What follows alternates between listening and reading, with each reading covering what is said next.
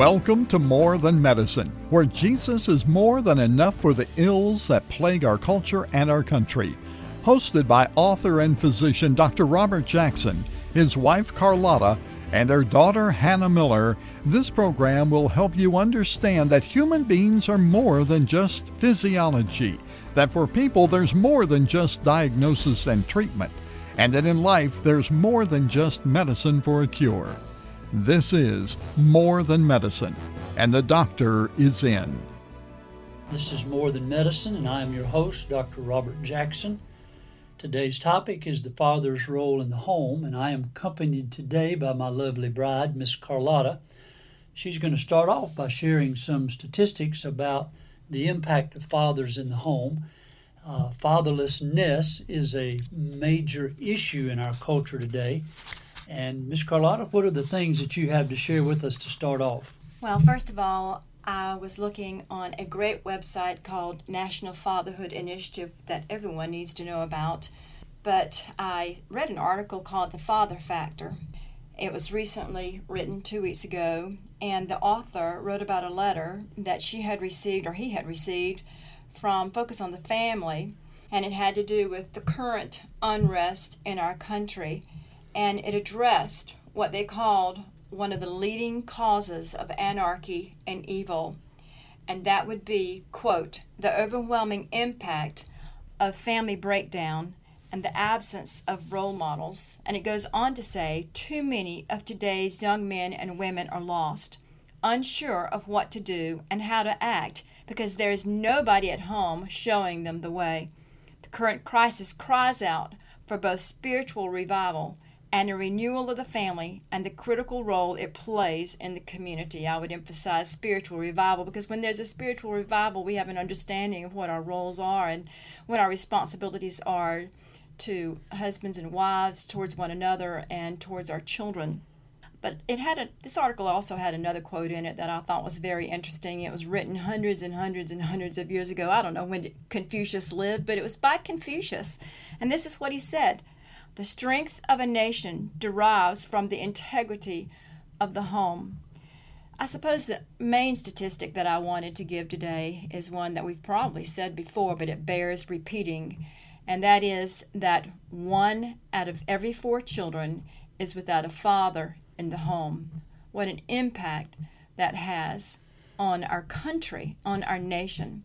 So, Robert, I'll let you take over and talk about what you think fathers can do to not just be a presence, a body in the home, but to make the home so much, the home life so much richer. All right. Well, this is a, a message that I shared with a, a group of folks uh, just a week ago, talking about the father's role in the home. And I want to start off with the scripture Deuteronomy chapter 6, verses 4 through 9, which is familiar to many of us, which says, Hear, O Israel, the Lord is our God, the Lord is one. And you shall love the Lord your God with all your heart, with all your soul, and with all your might. And these words which I am commanding you today shall be on your heart. And you shall teach them diligently to your sons, and you shall talk of them when you sit in your house, and when you walk by the way, and when you lie down and when you rise up.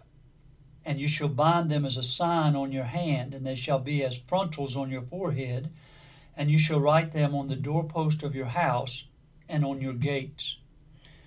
Now, in the beginning of that scripture, it says, The word shall be on your heart.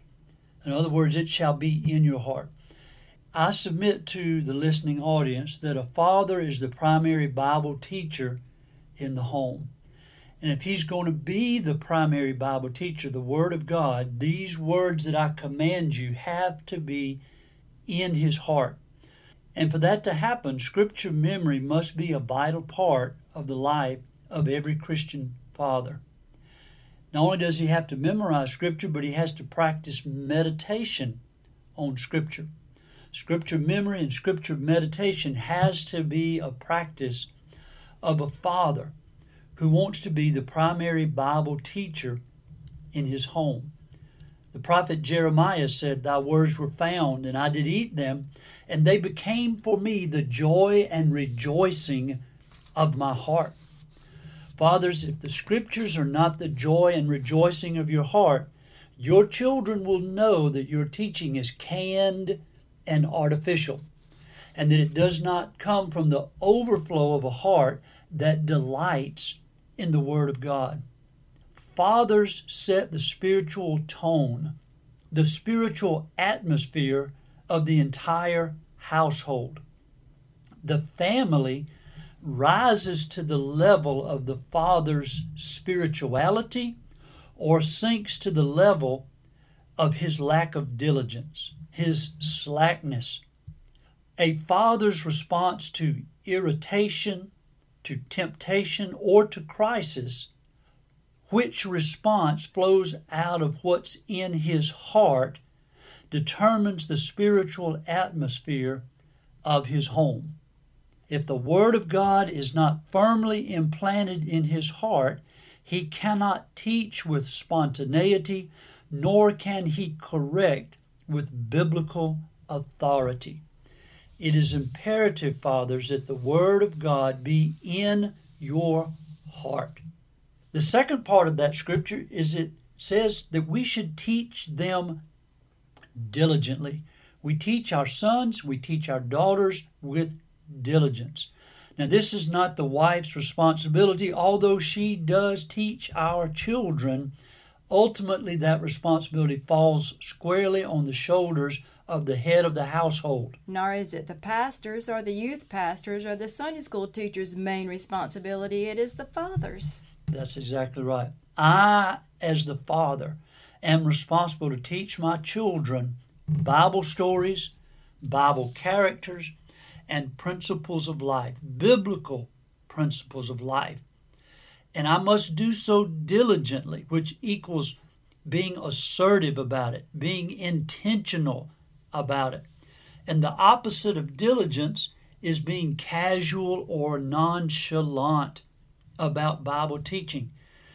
And I have to be conscientious in my spiritual life not to be casual and not to be nonchalant about teaching my children and my grandchildren now about the Bible, about Bible truths, because every man listening to me knows that we all have a tendency to be passive, to be casual, to be nonchalant.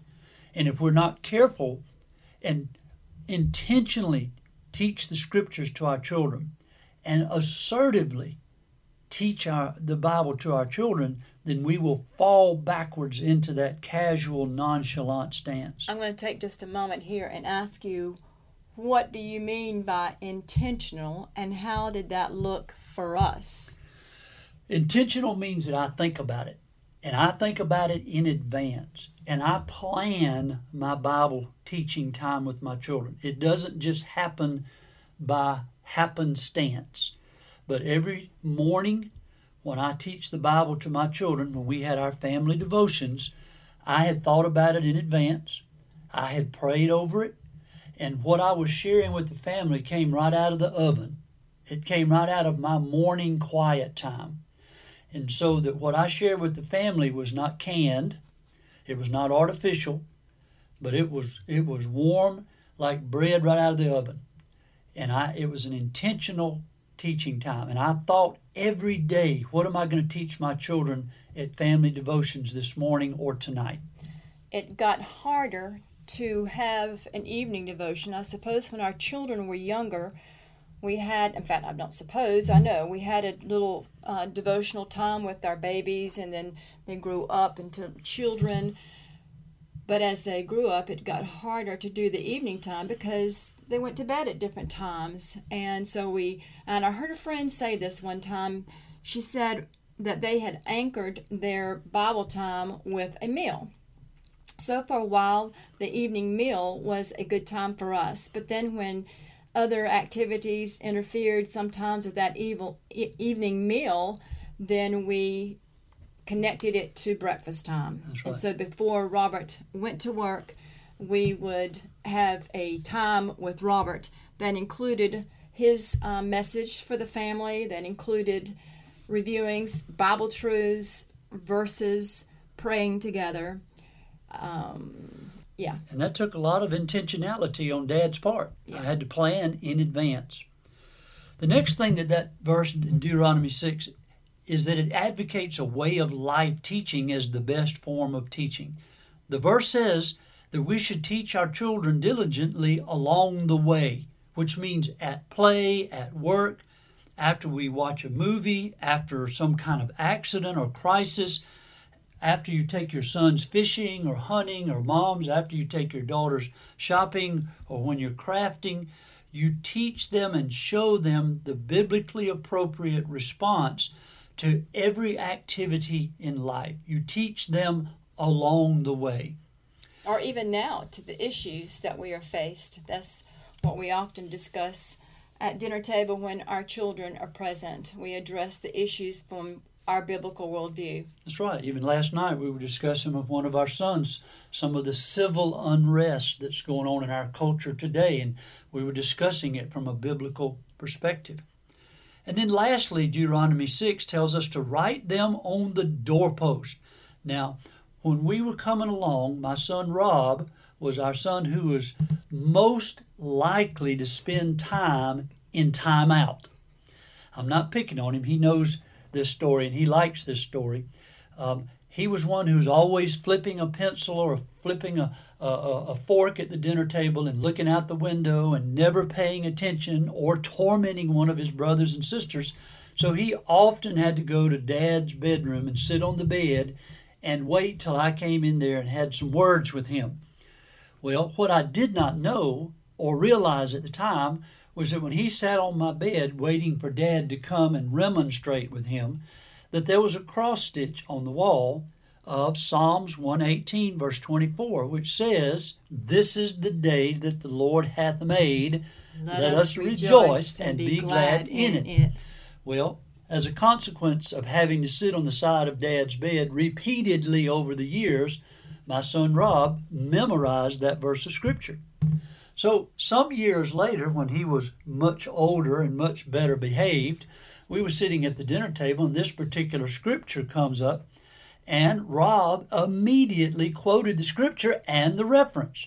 Now, he did not have a reputation for being one to memorize verses of scripture and their reference. So the whole family stops in mid sentence and stares at him and says, Where in the world did you learn that? And he said, Well, that's simple. It's on the wall in mom's bedroom. So I had to pause and think for a few seconds and say, What's on mom's bedroom? And then the light came on and I remembered the cross stitch. And you see, that scripture written on the wall in our home imprinted itself on the heart of my son, and it was still there years later. Now, we also have an ironing board in our home that has a cabinet over it. And we had a habit of writing quotes from famous Christians, scripture verses, the names of Jesus and the names of God. And we would always write them and hang them on that cabinet. And our children would sit at the kitchen counter and stare at those things, and it would go into their minds and into their hearts. Even their friends would come over, and they would immediately go to that cabinet door and look and see what have the Jacksons hung on the cabinet door that's new. And I've had friends of theirs come to me years later and quote to me some of the things that we hung on that cabinet door that was still in their heart, the friends of the family. It's kind of clean right now, but I have it all in a file. the things that we put on the doorpost of our home. Well, the second thing I would say is this the father is also the primary disciplinarian. Ephesians chapter 6 and verse 4 says, Fathers, do not provoke your children to wrath. The King James Bible, I think, says, Do not exasperate your children.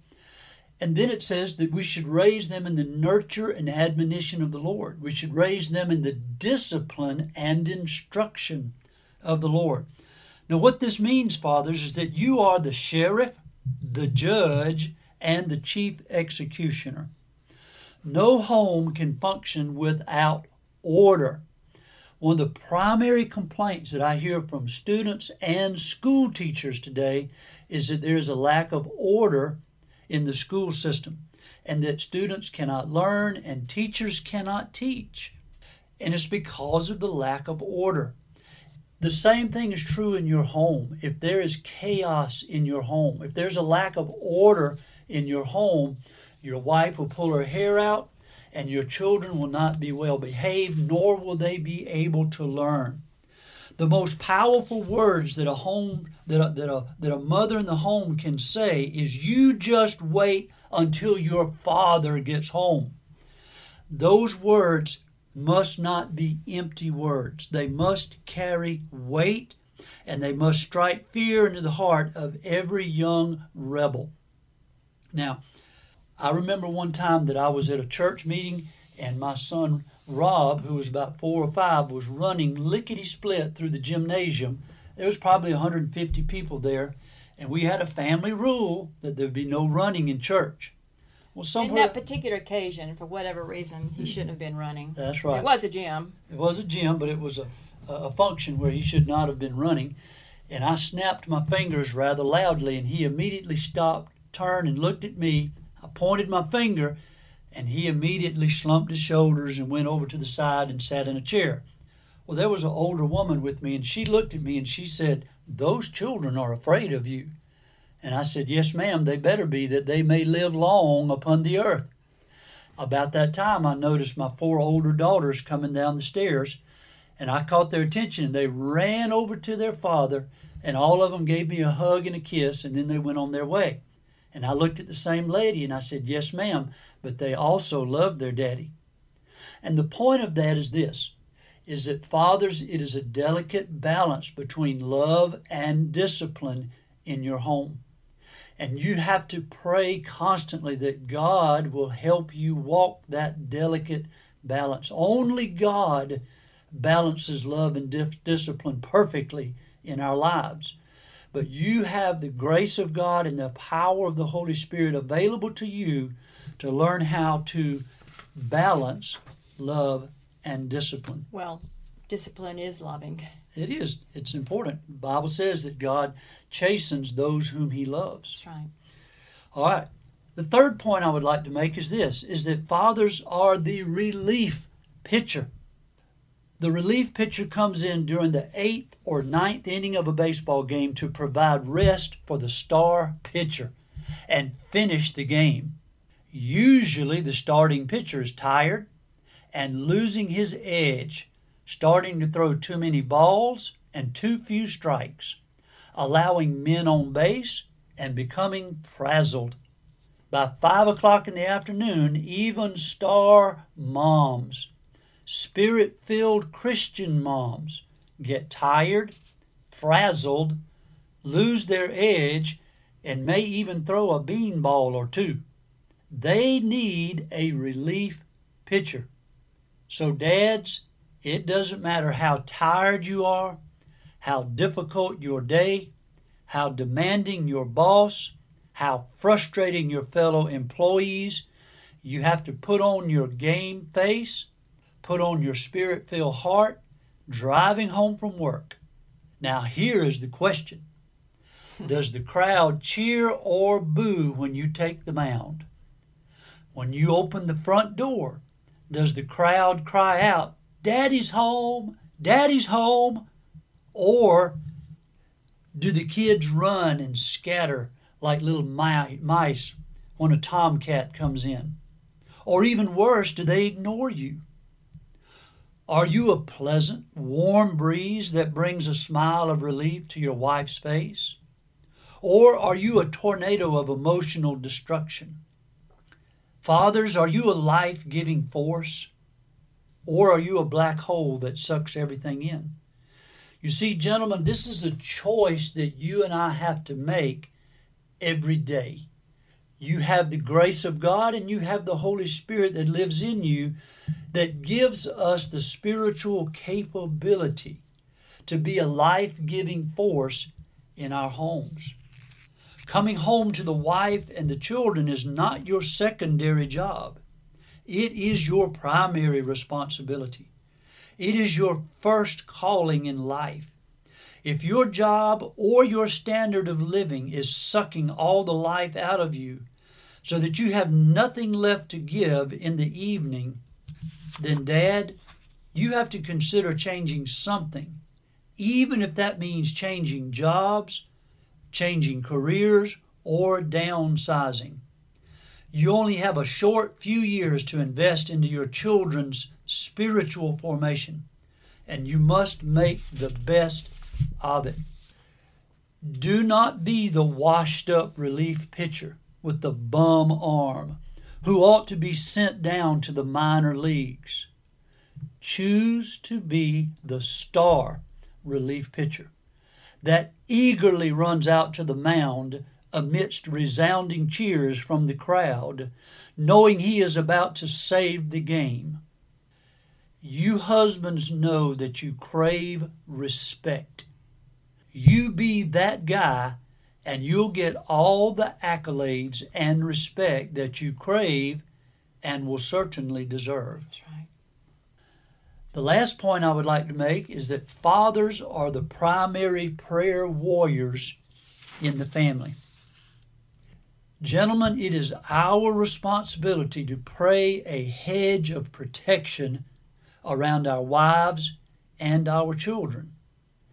In the book of Job, in chapter 1, in verse 6 and verse 10, Satan complained to God that Job worshiped him only because God had built a hedge of protection around Job.